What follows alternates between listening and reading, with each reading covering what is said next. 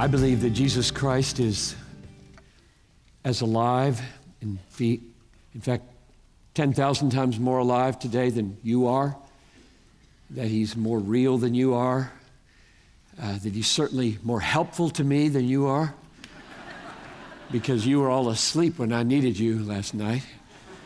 But he, as I sing to my little girl every night, never sleeps.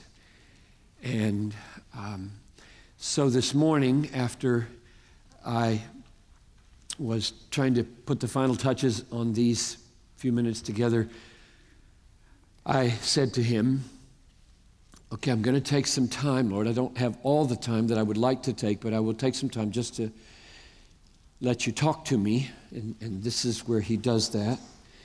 And uh, so I opened my Bible to the appointed reading, which was in Mark and uh, with a sense of desperation about whether I would have the physical and mental capacities to do what we have to do here today, uh, read the next paragraph. And it was the story of the disciples, 12 of them, getting into a boat to go to the other side with uh, Jesus and they forgot to take bread. And they were upset about that. And Jesus heard them talking about how disturbed they were that they don't have bread. And he said, Why are you discussing the fact that you don't have bread? The five loaves when I fed 5,000, how many baskets full did you take up? And they said, 12. And the seven loaves, when I fed the 4,000, how many baskets did you take up? And they said, Seven. And he said, Don't you understand? And that's the end of the story. I just love Jesus. He just, Piper, I don't care how much sleep you got. I don't, I don't care how much preparation you've done. How many baskets were left over when you started with these crummy fish? And just enough, one for each disciple the first time, and seven, for whatever reason, seven, I don't know. Haven't got that one figured out. But Jesus came to me this morning. He's alive. He comes to you. He speaks to you. He ministers to you. He meets your need. He knows everything about you right now in this room. And He's here and He's magnificent and He's glorious. He's worth singing to. He's worth talking about. I'm going to invite you to turn to John chapter 12 before I pray again and ask for His help. I don't presume upon His blessing. I ask for it all the time. John chapter 12, I'm just kind of assuming you have Bibles, I guess.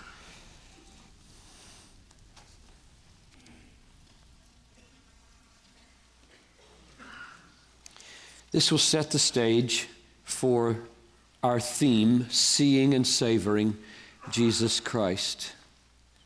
Start at verse 20 of John 12.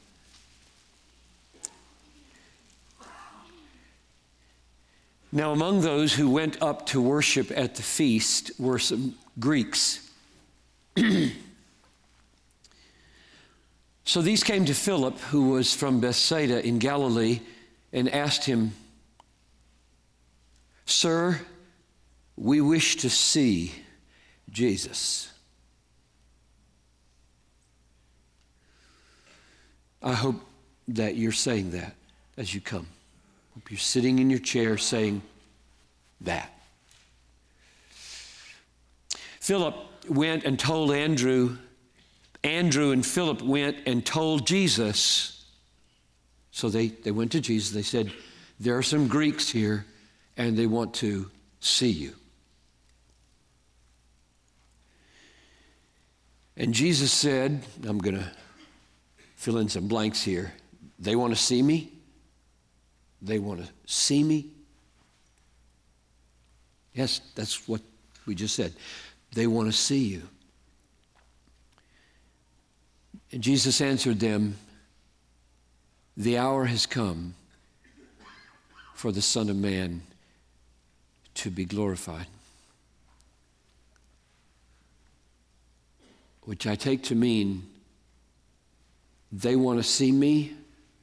I'm on my way to become infinitely worthy of seeing. I'm on my way to do something that will so add to my manifest glory that then I will be for them infinitely worthy of seeing. Because these people never show up in the story again. He never has a word to say to them. They never appear again. They just said they want to see him, and Jesus is off talking about something else, which is what he does a lot. And you just love him for it because nothing is quite expectable. You're always off balance when you're around Jesus. I am. So he says, when they say, they would like to see you. And he says, the hour has come for the Son of Man to be glorified. Truly, truly, I say to you, unless a grain of wheat falls into the earth and dies, it remains alone. But if it dies, it bears much fruit. The way I will become infinitely worthy of being seen, infinitely glorious, is by dying. I'm on my way to die. And you can tell the Greeks that I'm going to save them by dying and bear much fruit. So when I have done what they need me to do in dying from them, for them and bearing fruit in Gentiles and Greeks and Jews all over the world, then maybe someday my final prayer will come true. Father, I desire that those whom you have given me may be with me where I am to see my glory. But first, I have to finish the glory. Well, Jesus, what should we tell them? What, what should they do? Whoever loves his life loses it. And whoever hates his life in this world will keep it for eternal life. If anyone serves me, he must follow me. And I'm going to the cross. So if they want to see me someday, they must go with me. They must hate their life in this world, in this world, because someday I'm coming out of that grave. And when they hate their life in this world and follow me to the cross and deny themselves and take up the cross, then they will rise with me and they will see me. And I will then be infinitely worthy of being seen. I will be infinitely worthy of being waited on to be fully seen. Let's pray. Father in heaven, I want to see your Son as much as a fallen, justified sinner in an age that is groaning can see him. And so do we all here. That's why we're here. And so I ask again for your help that I would say things that the Holy Spirit would be pleased to make the instruments of the awakening of the eyes of the heart to behold the glory of Christ, your Son. So I'm not depending upon my preparation here or myself, I'm seeking present help. Because you're alive and you're in this room and you want to do some amazing work here in hearts and minds and marriages and parenting and children and jobs and physical health and relationships and hope and guidance that I can't even dream about. So be pleased to turn my mind and turn my heart and turn my tongue so that I am maximally useful to these God exalting ends, I pray, through Christ. Amen. So we're talking about seeing and savoring Jesus Christ in these couple of hours together. And here's the plan. We'll see how it goes. The first session, before we take a break, will be devoted to what are you talking about, seeing and savoring? How do you pursue it? Why does it matter? So that's kind of where we're going the first hour. Then we come back and we're just going to talk about Jesus. First hour is kind of internal, methodological. How do you live this? How do you pursue this? What is this? And then, second hour, we should look at Him. Okay? So that's where we're going. Number one, question one the what, how, why, almost everything I think about. What is it? How do you do it? Why should I care? That's, I just approach life like that. And so here we are with the issue of seeing and savoring Jesus. And I want to ask, what are you talking about? What, what, what is the seeing that you have in mind? So let's answer that first. Matthew 13, 13. You don't need to look this up. I'll, I'll holler at you when I want you to look something up because otherwise I'll probably go over it too quickly. Uh, Jesus tells the parables that seeing they may not see. Just take that phrase seeing they don't see, seeing they don't see. So there are two kinds of seeing, right? This kind, and what would be the other kind? I heard John pray it, maybe I heard Scott pray it. The other kind is the Ephesians 1:18 kind. Paul is praying, just like we have, and he prays that we would be given a spirit of wisdom and of revelation in the knowledge of God, that the eyes of our hearts would be, the eyes of our hearts would be enlightened to know the hope of our calling, the inestimable measure of our inheritance, Him, and the greatness of the power that is at work within us. So, evidently, our hearts, in Paul's way of thinking, have eyes. That's very strange, isn't it? That's remarkable. Hearts have eyes. That's the seeing I'm mainly interested in. I know these are important, although there may be a blind person in the room, and if there is, Blind people often see better than seeing people because deprived of one sense, other senses are more awake and keen. And the key sense is the sense of the heart.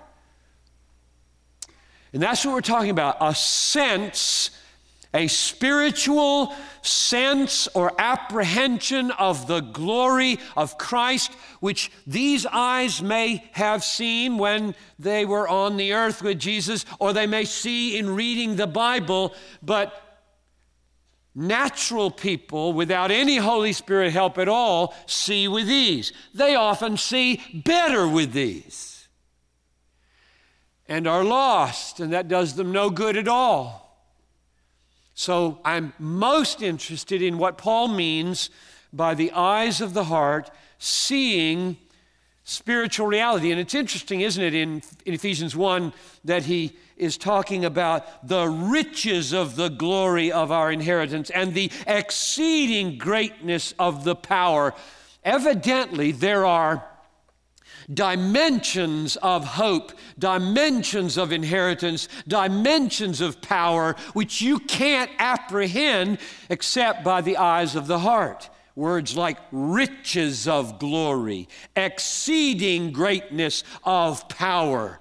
And one of the reasons there's so little passion in the church for the riches of the glory of our inheritance and the exceeding greatness of power is that the eyes of our heart are so dim, or perhaps for many, still blind. So it matters a lot that we understand what's up here And more important than understanding what's up is to experience the awakening of the eyes of our heart to behold the glory of Christ. Here's another verse. This one was also prayed because it is programmatic, I think, in Paul's understanding of sanctification, of growing in grace and being conformed to Jesus and being what the world needs from us. 2 Corinthians 3:18 We all with unveiled face are beholding beholding as in a mirror the glory of the Lord and are being changed by that beholding from one degree of glory to the next into the image of Christ. So, right now, the only hope for our churches and the only hope for your family to become more like Jesus is to behold Him. We all, with unveiled face, beholding the glory of the Lord, are being changed from one degree of glory to the next. Beholding glory, we're being changed into glory. Beholding is becoming. If you haven't devoted your life to beholding Christ, you're probably not making much progress in becoming like Him. So, this beholding is a spiritual beholding because Paul said, right now, we walk by faith and not by sight. Not by sight. So, where are you, Jesus? And he says, Don't, don't, don't say that. I, I'm not going to show up. I'm not going to be there for your physical eyes. But I can be seen, I can be beheld. So just make the distinction, first of all, between seeing, they do not see. There is a seeing here, a reading with these eyes, a hearing with these ears, and we could say hearing they do not hear, but we're not into that metaphor this morning. It's mainly these eyes beholding that about him which is most important, and it was not what could be seen with the physical eyes. Many ordinary people can be seen with the physical eyes. That isn't the main glory of Jesus Christ.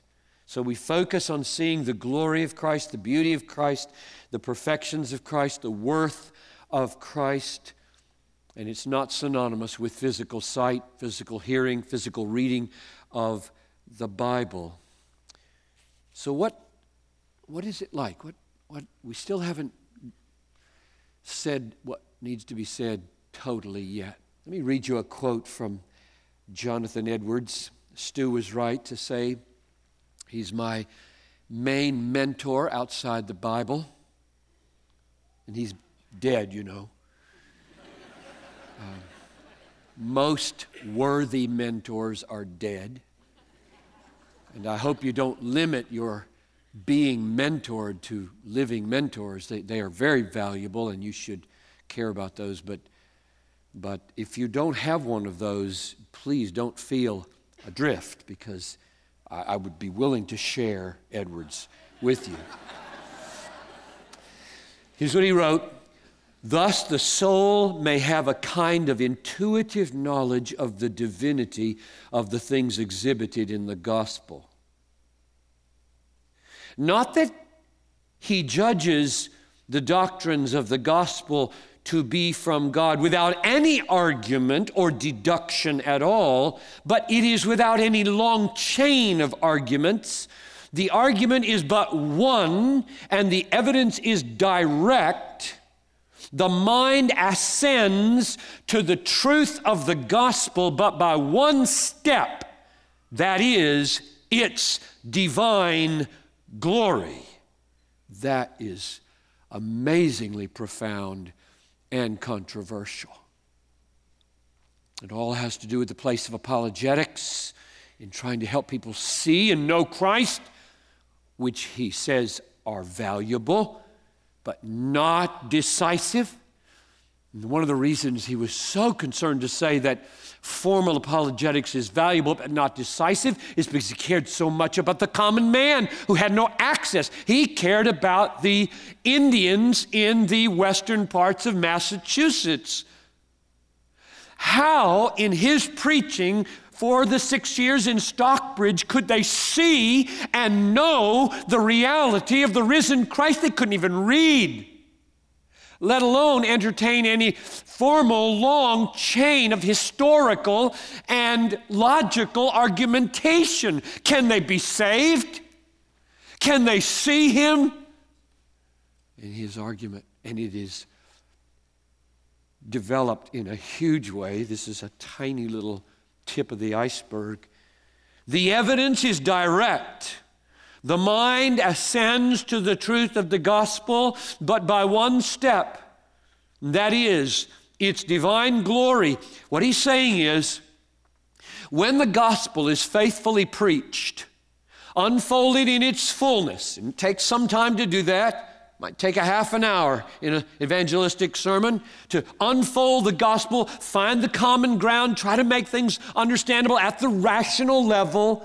The Holy Spirit enables the eyes of the heart in and through the rational, objective display of gospel truth to apprehend glory and know it is true. Self authenticating, self evidencing Word of God over this gospel, in this gospel, through this gospel, as this gospel, and people who are very simple may have profound assurance as the eyes of their hearts behold the glory of Christ shining off of the truth of the gospel. So, we are talking about a seeing of divine glory, not a physical or rational display, though you see how important that is. So important. A little child may look at a Michelangelo and prefer a comic strip. And that's the way many human beings are when they look at the cross. We preach Christ crucified, a stumbling block to the Jews, foolishness to the Gentiles, but to those who have been called, the power of God and the wisdom of God. In other words, two people can be staring at the cross exhibited in the faithful preaching of the gospel, and one person yawns and wants to go back to the comic strip, and the other person goes flat on his face because he has seen glory, glorious wisdom, glorious power, glorious, perfect tailor made salvation for the way my sinful heart is broken and the way my God shaped heart is hungry. And he sees it, he knows it. So that's the seeing that we're after. I use the word savoring as almost synonymous. Because, we'll say more about this as we go along, I'll mention it here because to see as infinitely valuable is inseparable from embracing, receiving, enjoying, being satisfied by, treasuring, or to use the word we're using, savoring. And you know where we get this, don't you? I mean, this, the only reason I use the word savoring is because it starts with an S and sounds good with seeing. what, what's the biblical word? What's somebody tell me Psalm 34 8? Taste and see. Taste and see that the Lord is good. See, taste. Well, that doesn't sound as good. I don't think. That's English. I'm not criticizing the Bible. The Bible's in Hebrew. All right? This is English. So I'm going to do English. And I think I do English better than taste and see. I think seeing and savoring really has a ring to it. If you don't like it, taste and see is fine. means, means the same. So I just want you to know where I got it. I, I, didn't make it up. It's in the Bible, and the Bible is really, really big on this issue of not only seeing God, but tasting God. Because that text is quoted in 1 Peter chapter 2, verse 3. Grow up into Christ by tasting and uh, seeing the spiritual milk of the word. If you tasted that the Lord is good, if you've tasted that the Lord is good, well, what's that? That's just another metaphor for the eyes of the heart beholding the glory of Christ. It's an affective, emotion laden word that penetrates through the rational powers of the brain down to the heart, where we not only think, as the Bible says the heart does, but experiences beauty in a spiritually aesthetic way that is only possible by the heart through the work of the Holy Spirit. That's all I want to say about the first question of what are you talking about? Now, how? What do you look at? I mean, you've said it's not with these eyes or this ear or this brain. It's, it's a spiritual perception, apprehension, tasting, seeing. You've said that, but now what do I do? I've got eyes here, I've got ears here, I got a brain, and I want this to happen. I want to know him the way he must be known. What do I do? Where do I turn? What do I do I look at anything with these eyes? That's what we're talking about now. I think you should open your Bible now to Second Corinthians. This text for me is so huge. Second Corinthians 4. And there's much we can do with it. I'm only going to do one little thing on trying to answer the how question here. So let's read Second Corinthians 4 4 through 6. Keep everything I've said in mind as you read with me. In their case, that is, those who are perishing, in their case, the God of this world, that's Satan, has blinded the minds of the unbelievers. Now, what that's spiritual blindness because unbelievers are really smart. They can get us to the moon, they can they can heal diseases. I thank God for the common grace of unbelievers when I ride in an ambulance or get a shot that keeps me from getting the flu or I mean praise God for unbelievers who use their God-given brains in God's common grace and providence to not only kill each other but save lives. So that's who he's talking about, and that's the kind of blindness he means. They're not, blind in every way. He's got in mind a certain blindness. God is, Satan has blinded the minds of unbelievers to keep them from seeing. There it is. That's what I care most about in my life, in your life.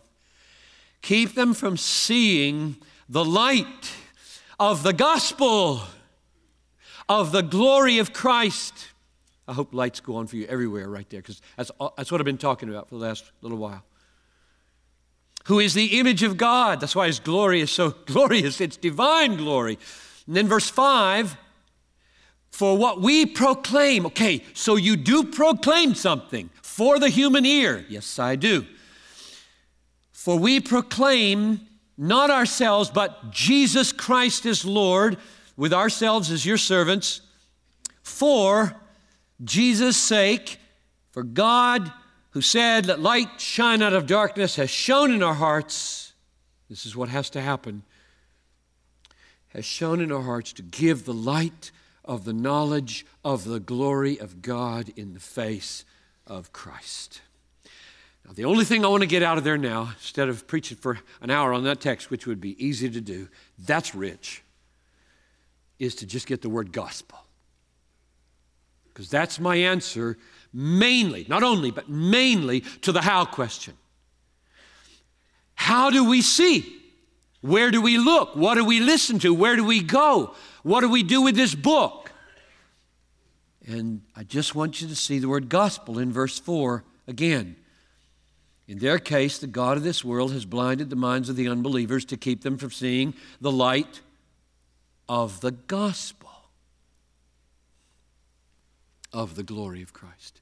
So, my answer to the how question is going to be that we should mainly look at and listen to the gospel. Little parenthesis here. Somebody might ask, so Paul proclaims with his mouth, vocal cords, and it lands on the eardrum and goes to the brain. What's that got to do with seeing? That's hearing. And the Bible says faith comes by hearing. And I'm right now saying, Amen. However, there's a verse, really helpful. There's a lot, but this one says it most clearly in 1 Samuel 3:21. I'll read it to you and you can look at it later. 1 Samuel 3:21. The Lord appeared again at Shiloh. For the Lord revealed himself to Samuel at Shiloh by the word of the Lord. The first two verbs sounded like seeing verbs.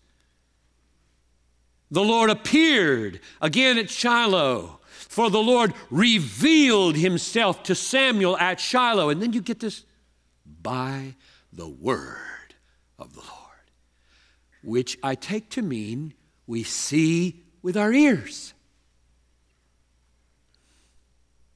The eyes of the heart see with the ears, which is why the Bible says faith comes by hearing. When you hear the gospel, statements made with mouths, articulated from brains, landing on, uh, what's this called? Ear, eardrums that go into other brains, and thus you transfer statements about Christ crucified that is the instrument that the Holy Spirit will use to grant sight to the eyes of the heart. Don't separate them. Don't separate hearing and seeing. Don't have, separate the images of auditory and the images of sight. This is all one event because it is spiritual. Spiritual seeing happens through hearing the gospel. So, how would you then pursue spiritual seeing? The answer is let's just start general and then go specific. I would say to a person, an unbeliever who said, I, I don't have a clue what you're talking about. Uh, I don't think I've experienced anything like a spiritual apprehension of glory or anything like that. What, where, I'm willing to pursue it. What should I do? I, I would say read the Gospels Matthew, Mark, Luke, and John. You got to know Him. And by reading, reading is just adding, you know, turning words into the hearing thing or the seeing, thing, whatever. Get the, get, the, get the knowledge into your head because the Holy Spirit was given, Jesus said, I'm sending him in order to glorify the Son. But he glorifies the Son when objective truth about the Son is made known to the mind so that the Holy Spirit has stuff to work with. The Holy Spirit doesn't touch the heart apart from the gospel. He doesn't do in runs in some kind of loosey goosey uh, fluttering way with your heart, I get, I get really nervous. I was talking to a, a person uh, just a few, yes, I think it was a young person at the conference we were at in Vancouver just a few days ago who was telling me, and I forget where it was. It was in the last few days. Doesn't matter, does it? They were telling me that their girlfriend uh, Probably just as well that I don't remember who I'm talking about because they're going to recognize it on the video. Um, the girlfriend really gets moved and has wonderful, sweet experiences with God when she leaves her Bible behind and goes out to be with Him by herself apart from the Bible. I just get nervous about that. I'm not saying God can't deal with people apart from the Bible. I'm saying to the degree that gospel centered, inspired, word saturated brains move away from this, the experience they're having is moving away from authenticity. I want to speak in general proportional terms rather than black and white terms there to just warn you that if you go here and get no buzz and you go the woods and get a buzz, you got a problem. and the problem's not with the woods. God made the woods, and the woods are declaring the glory of God. You ought to get a buzz in the woods. The problem is not getting one here, governing that one, shaping that one, controlling that one. People that have more deep, happy, excited experiences with Jesus apart from the written word are in trouble.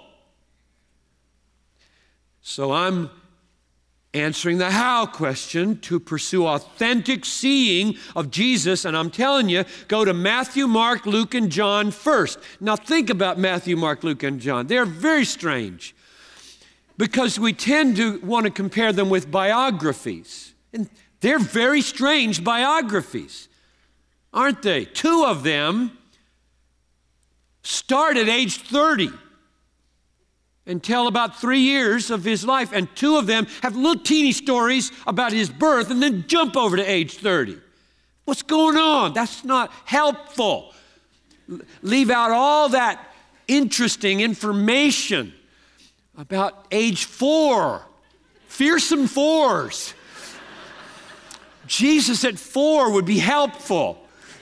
My parenting. Well, maybe it wouldn't be. You expect me to do that?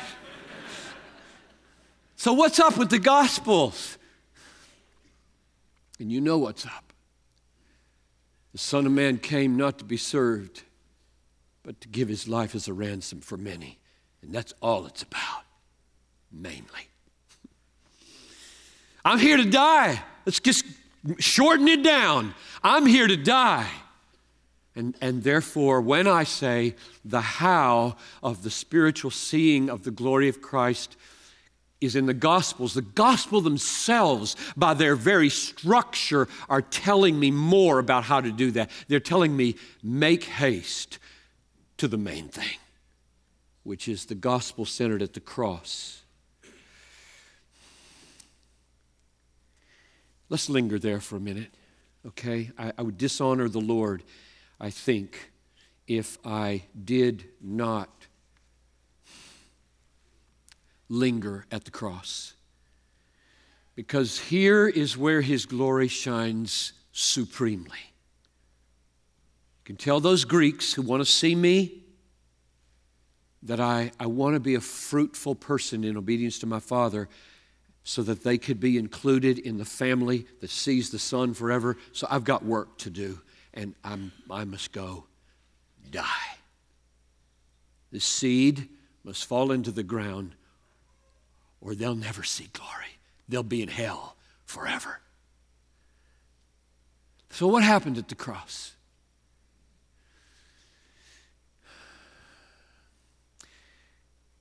Number one, the wrath of God was absorbed by Jesus Christ completely and finally and decisively for all of his people. Christ redeemed us from the curse of the law by becoming a curse for us. As it is written, Cursed is everyone who hangs on a tree. Is it not glorious and paradoxical that the moment when he was most gory, most horrible, most like a lamb with his throat slit, blood coming from everywhere, such that if you were there, you probably would have thrown up or passed out. at that moment, the most glorious act in the universe was happening. And the wrath of God that I deserved because of all of my dishonoring of His glory was falling on and being taken in and absorbed by the Son, so that when He said, It is finished, I will never taste one ounce of the wrath of God. Never will God ever show wrath towards any of his children.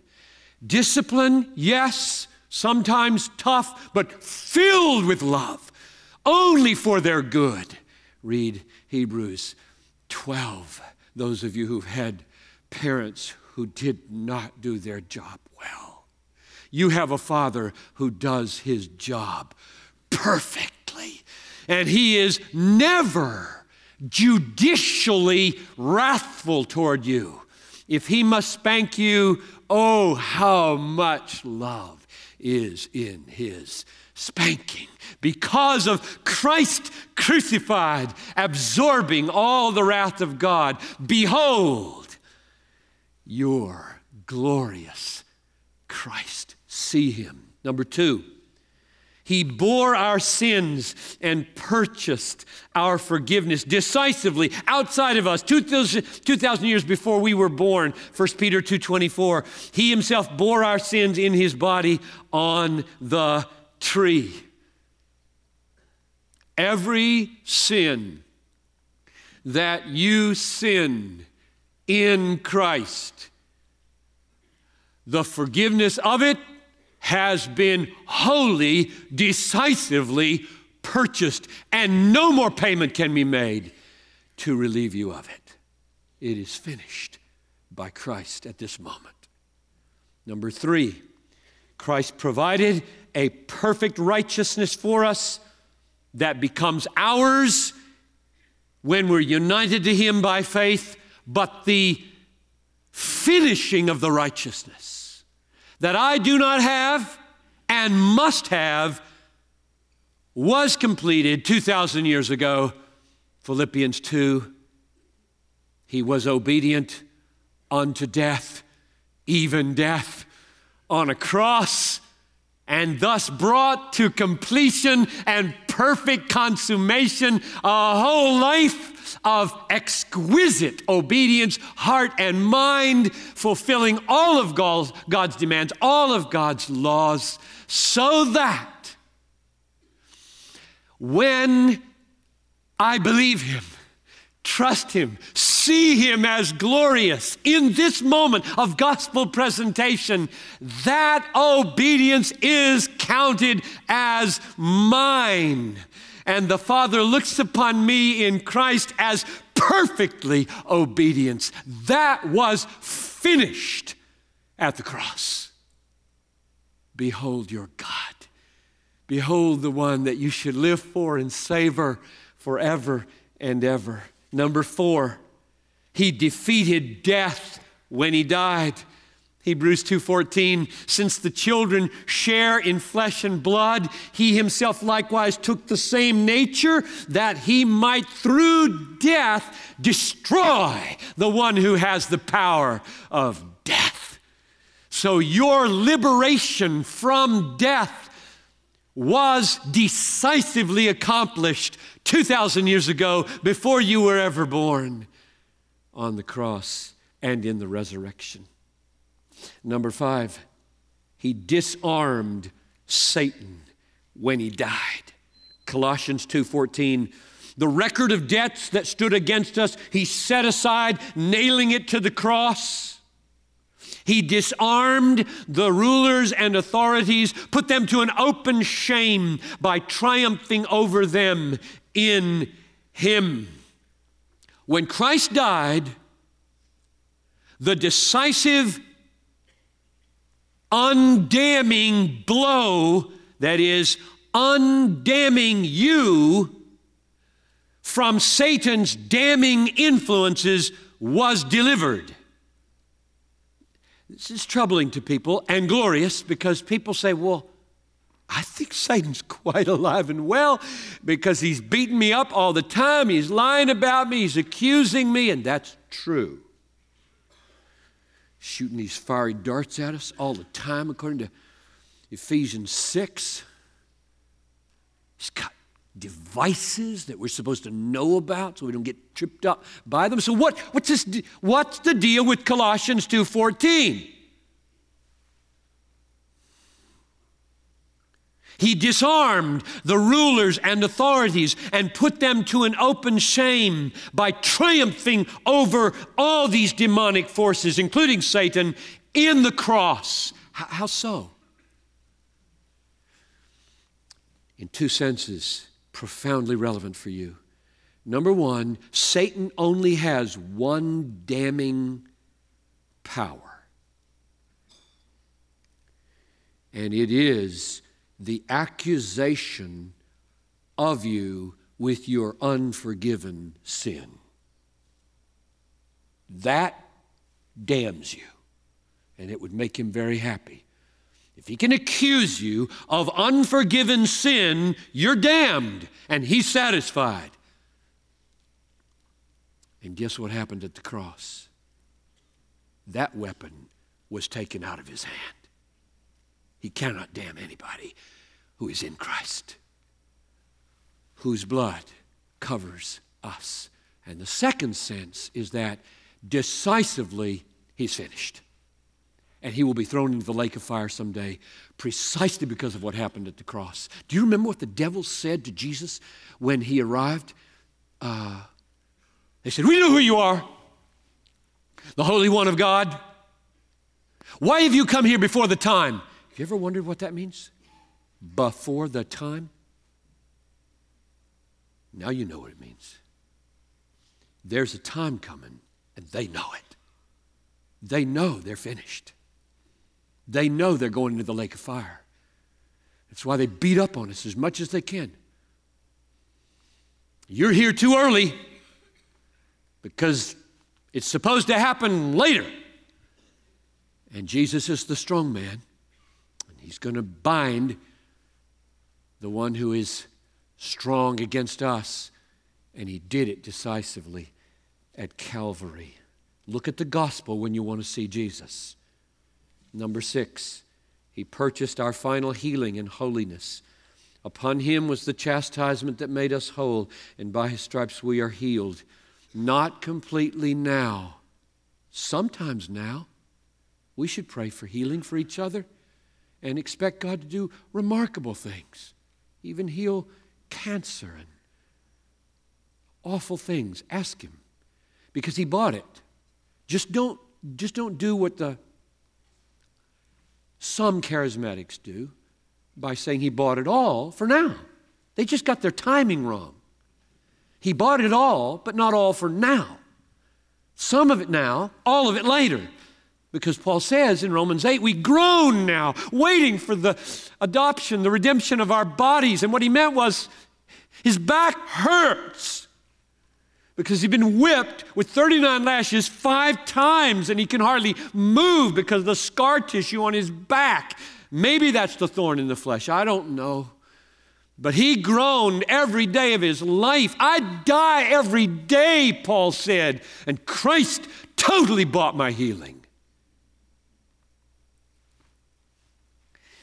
So look to the cross and admire your Savior. Number seven, when he died, he purchased our sure access to God in all his glory. 1 Peter 3:18. Christ also suffered once for sins, the righteous for the unrighteous, that he might bring us to God. That's the capstone of the gospel. All these other things are means to this. He suffered once, the just for the unjust, that he might bring us to the fountain where we will be satisfied forever. Himself and his Father. So, my answer to the question of how, what do you do? If you want to see, is go to the book, especially in the book, go to the Gospels. Notice that the Gospels themselves are so structured as to get us to the cross. And then I would say, go to the epistles, which unpack the achievement of the cross more than the Gospels. You can think about the Gospels as they're narrating the event, and the event is indispensable to the Gospel. No event, no Gospel. But the, the Gospels do not unpack nearly as fully as the epistles what happened at the cross. Some, but not much. These are to tell us look at this event.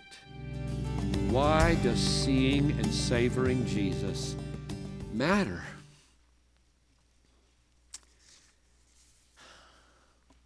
Here are the reasons. Number one, saving faith, without which we perish, includes savoring Christ.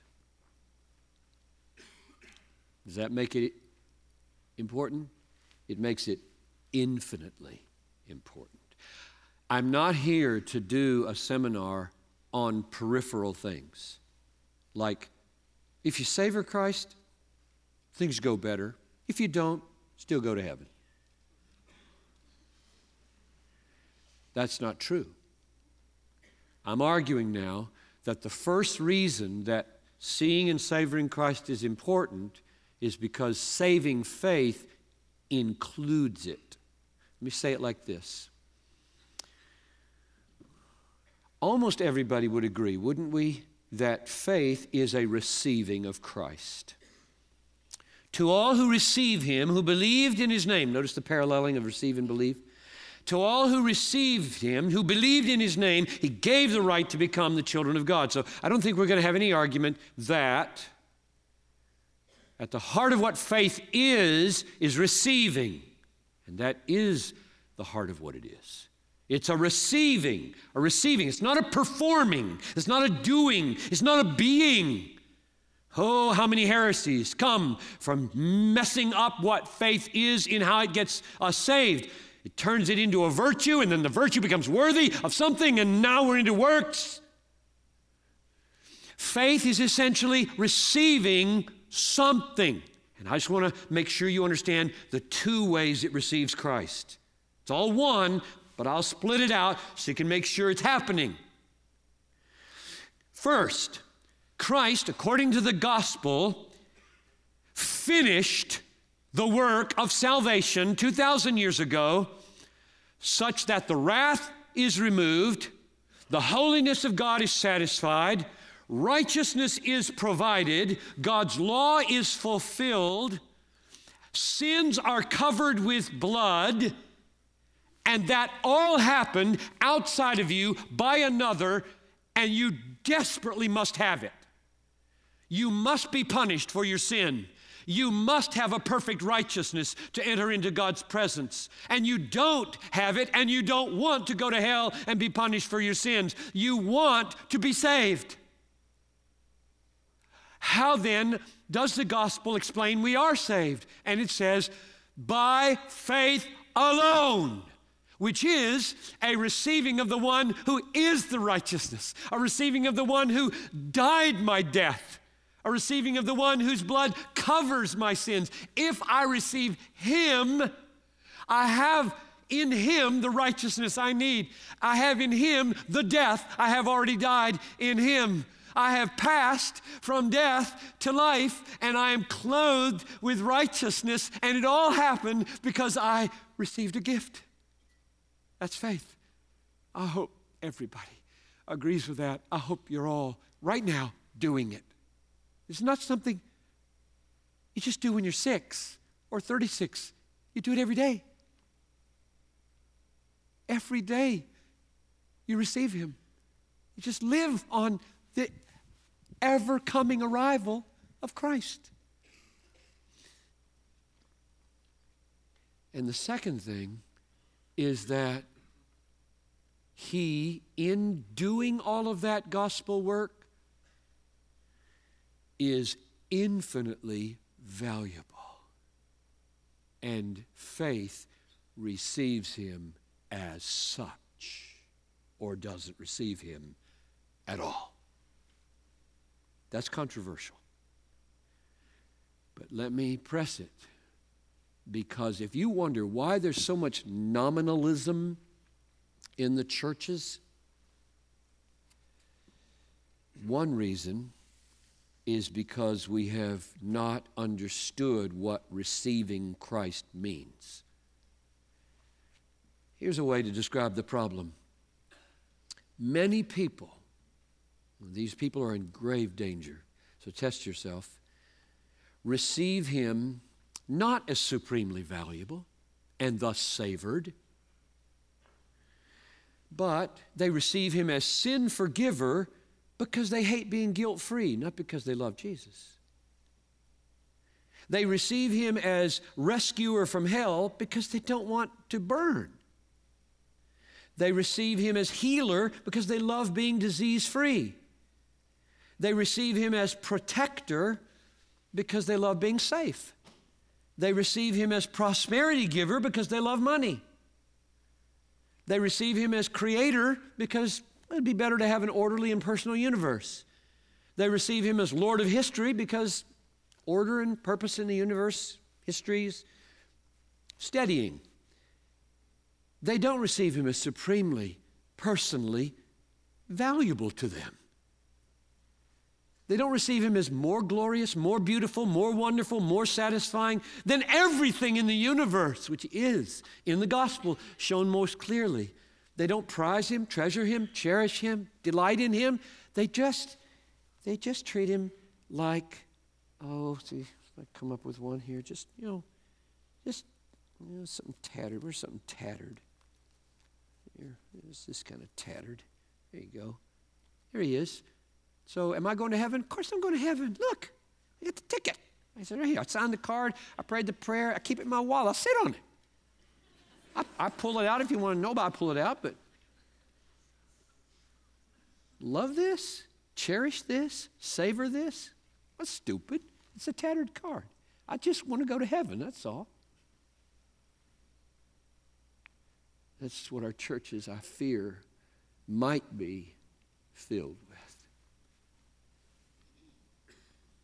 Another way to say it is this they receive Christ in a way that requires no change in human nature. They don't have to be born again to receive Christ this way. Because every fallen person with no change whatsoever loves being guilt free, pain free, disease free, safe, and wealthy. So if Jesus can get me there, take him. Of course, why wouldn't you? He's a means to the end. You step on him, you get what you want. Just go from here to there. Fine. What do you want me to do? I pray. I, I come to church. But to embrace Jesus as your supreme treasure requires a new nature. Fallenness means mainly, sin means mainly savoring non God. Anything family, health, money, job, fame, ministry, success, savoring it above Him. So if we don't preach the essential nature of saving faith as including a receiving of Christ as infinitely valuable, we're going to fill our churches with non born again people who are here for the payoff, not the king. Jesus says, Therefore, any one of you who does not renounce all that he has cannot be my disciple. Renounce him because he's been discovered of superior value. Be thou my vision. He said, Whoever loves mother or father more than me is not worthy of me. And whoever loves son or daughter more than me is not worthy of me. That's not adding works to faith. That's describing the nature of faith. When we receive Him, we receive Him as more valuable than mom or daughter Talitha. Christ is more precious to me than my 11 year old. Otherwise, she couldn't be as precious to me as she is. That's another sermon. The second thing I said is that you're made for majesty. And here I have in mind um, trying to find common ground with unbelievers. How do you talk to them about such things? If they ask you, what did you do this weekend? And you said, I, I went to a talk about seeing and savoring Jesus. And what in the world would you say to them? And uh, so I'm kind of on the alert for newspaper things and magazine things that provide me some common ground with people that look at magazines and don't go to church, don't read their Bible, don't know anything, don't care.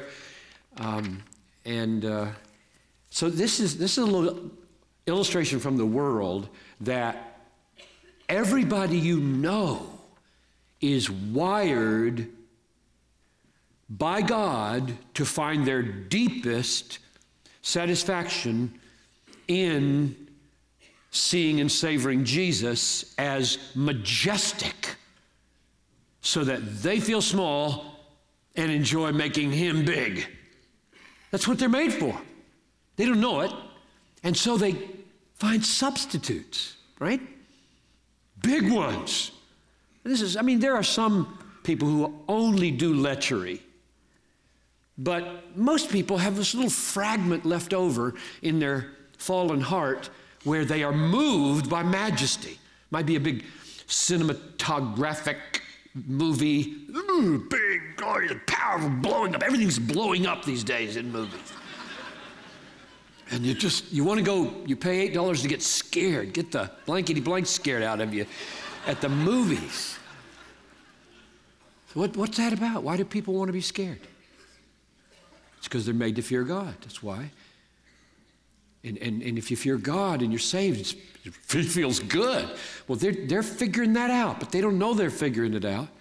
So I saw in, in a uh, National Geographic adventure magazine, it's not the real deal, but it's another one, this advertisement for Nature Valley Trail Mix. See this? You ever look at these? This is phenomenal. This is the most amazing advertisement I've seen in years. So it's uh, Nature Valley Trail Mix granola bar, little thing here, uh, fruit and nut. And this is a picture of a mountain. I don't know whether we can, whether I should be holding this out. There's a picture of a mountain right there. You can't see it, but right at the top of that mountain, this vast stretch of territory stretching off, there's, a, there's two guys. I think they're guys. Can hardly tell. They look like guys to me. and the, and the one is standing up makes your knees wobble just to look. He's standing on the pinnacle up there, and his arms are stretched out like this with a rope hanging over edge. They just climbed this sheer face here, right? And they're standing up there like this. And you know what it says at the top of this? You've never felt more alive. You've never felt more insignificant. I just dropped my jaw when I saw that. You mean you're telling me that the world knows this? That to feel insignificant on the top of a mountain is glorious? Never felt more alive than when I felt fragile and small and vulnerable and insignificant. They know. They know. There are ways to make these things plain. There are ways to get into people's hearts this one, somebody sent me. I don't know, I don't read the cartoons. That's not where I do my research. Uh, I should, though, evidently, because Arlo and Janis, I've never heard of Arlo and Janis. They look to me like an old Swedish couple. That's Swedish, Arlo and Janis? Maybe not. But anyway, they're old. And, and so here they are, and they're standing together. It's kind of like me and Noel standing together in the, in the snow. It's quiet. They're not saying anything, just standing there. And he says, It's so quiet. And she says, Yes. And then he says, Hey, blank. Last one, as they're walking hand in hand away. Ever notice that the best moments make you feel insignificant? Why? Because we're made for majesty, not in here, but out there. We're not made to be majestic, we're made to see majesty and be caught up into it. It's, it's evidently in the mind of these advertisers and this cartoonist, it's evidently a very happy thing to be insignificant. That's highly countercultural because there are echoes of the truth everywhere in the fallen world. So that's what I meant by number two. Uh, it's important to think about these things and understand them because you're made to see and savor the majestic Christ. Um, I think I will pass over the next two and not say any more about them. Three, it matters because when you behold, you become.